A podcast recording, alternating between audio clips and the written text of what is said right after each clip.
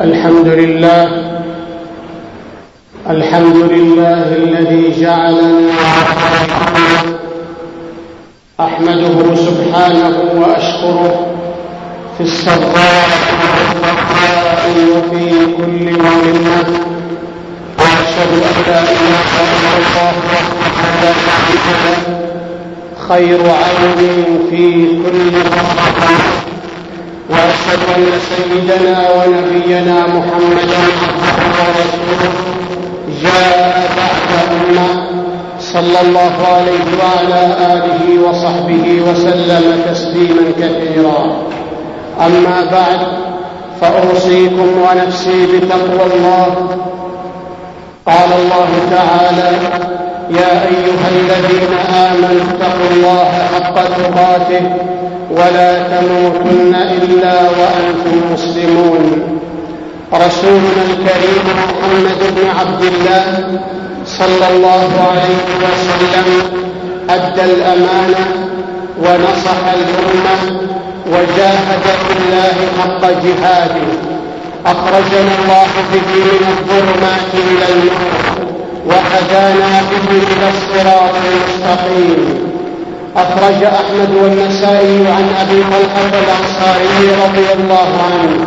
قال أصبح رسول الله صلى الله عليه وسلم يوما طيب النفس يرى في وجهه البشر.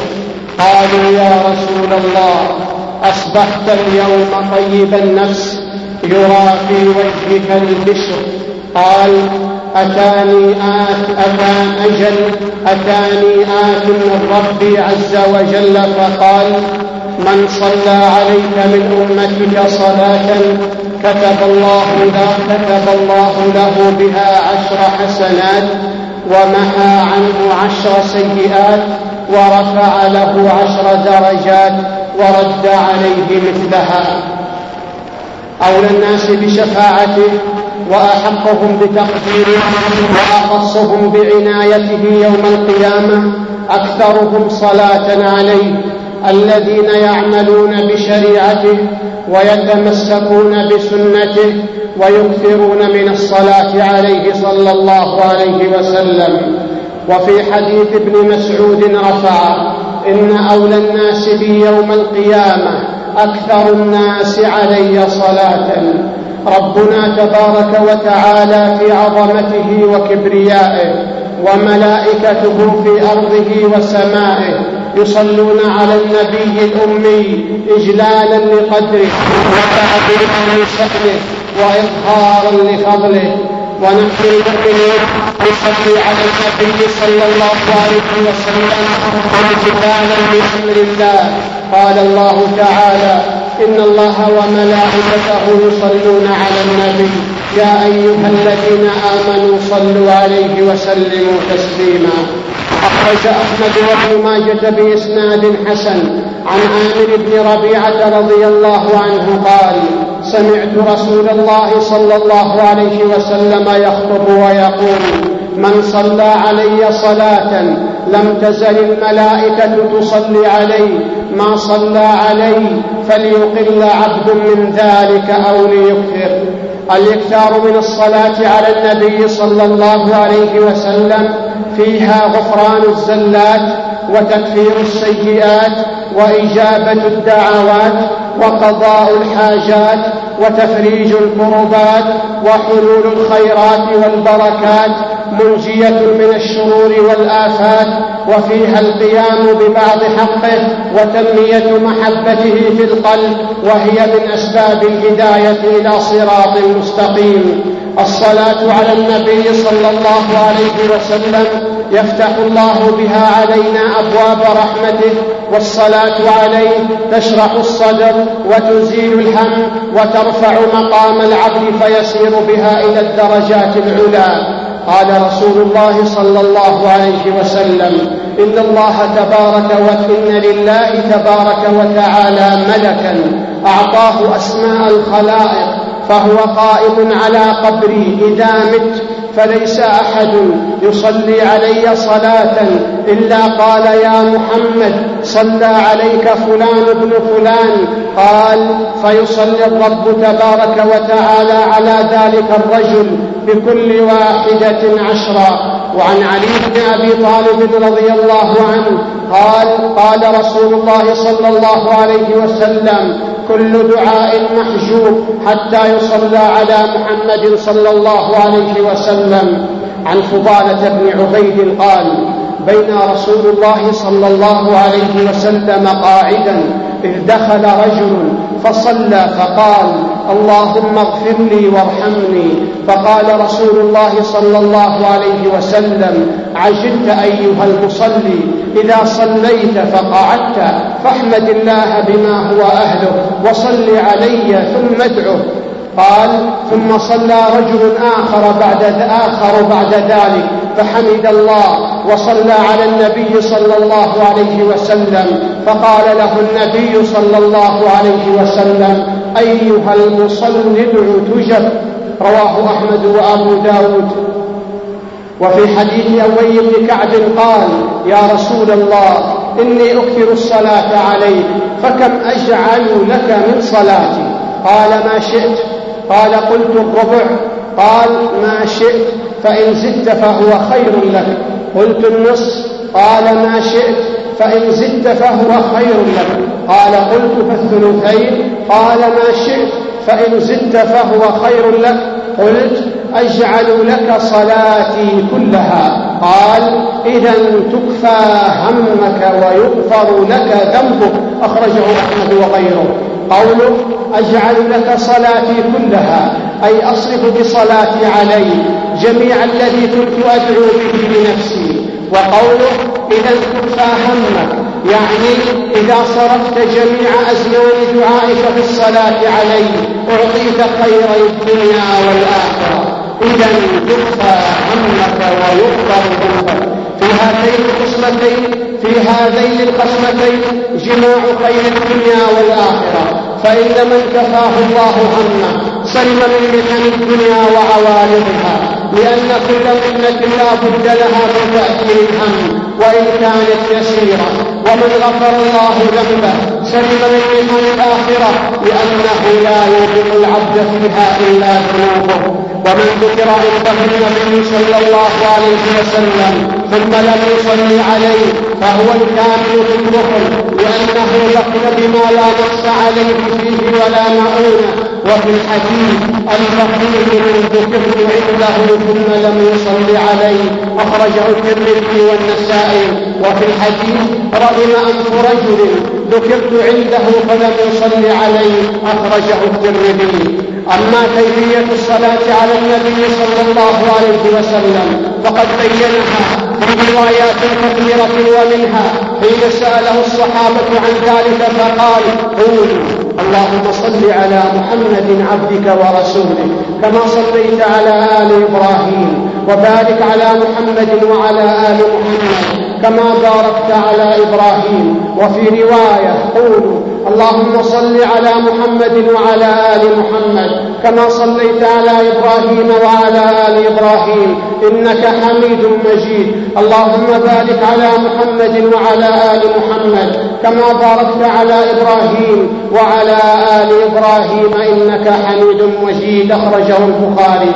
ومعنى صلاة الله على نبيه الثناء على الرسول صلى الله عليه وسلم والعناية به وإظهار شرفه وفضله وحرمته وصلاتنا على النبي صلى الله عليه وسلم. تعني أننا نطلب من الله الزيادة في ثنائه على النبي صلى الله عليه وسلم. التسليم معناه السلام الذي هو اسم من أسماء الله ومعنى التسليم لا خلوت يا محمد من الخيرات والبركات وسلمت من المكاره والآفات. فعندما نقول اللهم صل على محمد فإنها تعني اللهم اكتب لمحمد في دعوته وأمته وذكره السلامة من كل نقص فيزداد على مر الأيام علوا وتزداد أمته تكاثرا ويزداد ذكره ارتفاعا. روى النسائي عن عبد الله بن عن, ابن مسعود أن النبي صلى الله عليه وسلم قال إن لله ملائكة سياحين في الأرض يبلغوني من أمة السلام. رواه أحمد والنسائي والحاكم. بارك الله لي ولكم في القرآن العظيم. ونفعني وإياكم بما فيه من الآيات والذكر الحكيم. أقول قولي هذا وأستغفر الله العظيم لي ولكم. استغفروه إنه هو الغفور الرحيم. الحمد لله على إحسانه. والشكر له على توفيقه وامتنانه. وأشهد أن لا إله إلا الله وحده لا شريك له تعظيما لشانه. وأشهد أن سيدنا ونبينا محمدا عبده ورسوله صلى الله عليه وعلى آله وصحبه وسلم. أما بعد فاوصي على نفسي الله. واذا صلى المسلم على النبي صلى الله عليه وسلم فليجمع بين الصلاة والتسليم. ولا يقتصر على احدهم فلا يقل صلى الله عليه فقط ولا عليه السلام فقط. ولا ينبغي أن ترمز للصلاة كما يفعله بعضهم. فيحفظون حروفا مختصرة بدلا من صلى الله عليه وسلم. كما يفعله بعضهم يصلون على النبي صلى الله عليه وسلم أرادوا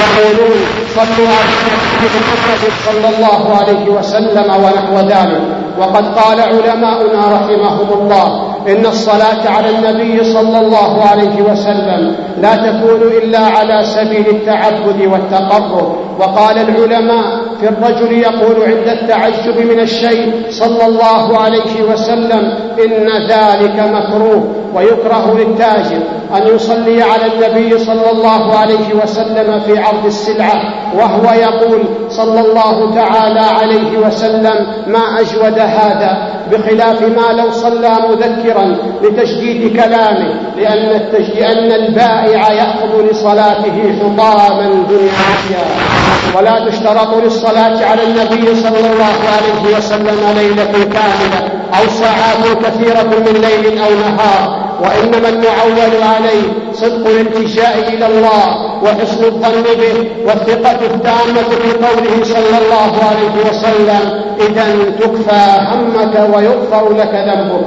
والصلاة على النبي صلى الله عليه وسلم وإن كانت مشروعة بكل حال إلا أن مشروعيتها تتأكد يوم الجمعة. فعن أوس بن أوس رضي الله عنه قال قال رسول الله صلى الله عليه وسلم إن من أفضل أيامكم يوم الجمعة.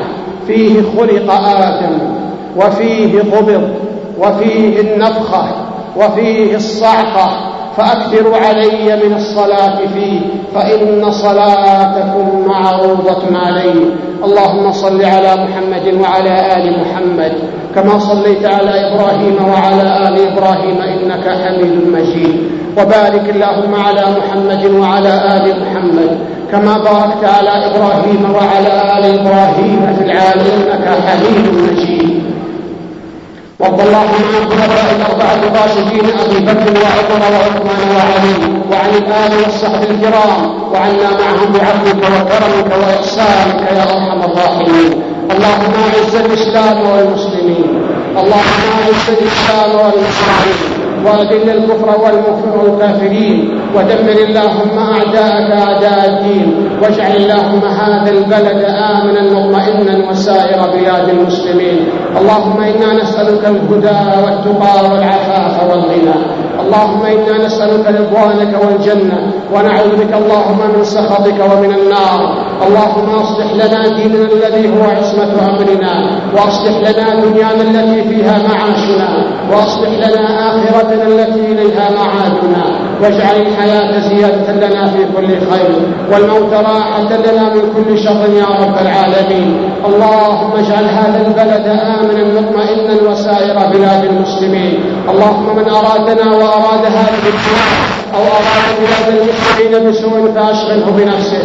واجعل تدبيره تدميره يا سميع الدعاء. اللهم فرج هم المهمومين من المسلمين ونفس كرب المكروبين واقض الدين عن المدينين واشف مرضانا ومرضى المسلمين. اللهم اغفر لجميع موتى المسلمين يا رب العالمين. اللهم أعنا ولا تعن علينا وانصرنا ولا تنصر علينا وامكر لنا ولا تمكر علينا واهدنا ويسر الهدى لنا وانصرنا على من بغى علينا. اللهم اجعلنا لك شاكرين لك مخبتين لك اواهين منيبين اللهم تقبل توبتنا واغسل حوبتنا وفرج حجتنا وسدد ألسنتنا واشف سحنا ربنا أنفسنا وإن لم تغفر لنا وترحمنا لنكونن من الخاسرين. اللهم وفق امامنا بتوفيقك وأيده بتاييدك اللهم وفقه لهداك واجعل عمله في رضاك يا رب العالمين. اللهم وفق جميع أولاد امور المسلمين للعمل بكتابك وتحكيم شرعك يا رب العالمين. ربنا ظلمنا أنفسنا وإن لم تغفر لنا وترحمنا لنكونن من الخاسرين. ربنا آتنا في الدنيا حسنة وفي الآخرة حسنة وقنا عذاب النار. إن الله يأمر بالعدل والإحسان وايتاء ذي القربى وينهى عن الفحشاء والمنكر والبغي يعظكم لعلكم تذكرون. فاذكروا الله يذكركم واشكروه على نعمه يزدكم ولذكر الله أكبر. والله يعلم ما تصنعون.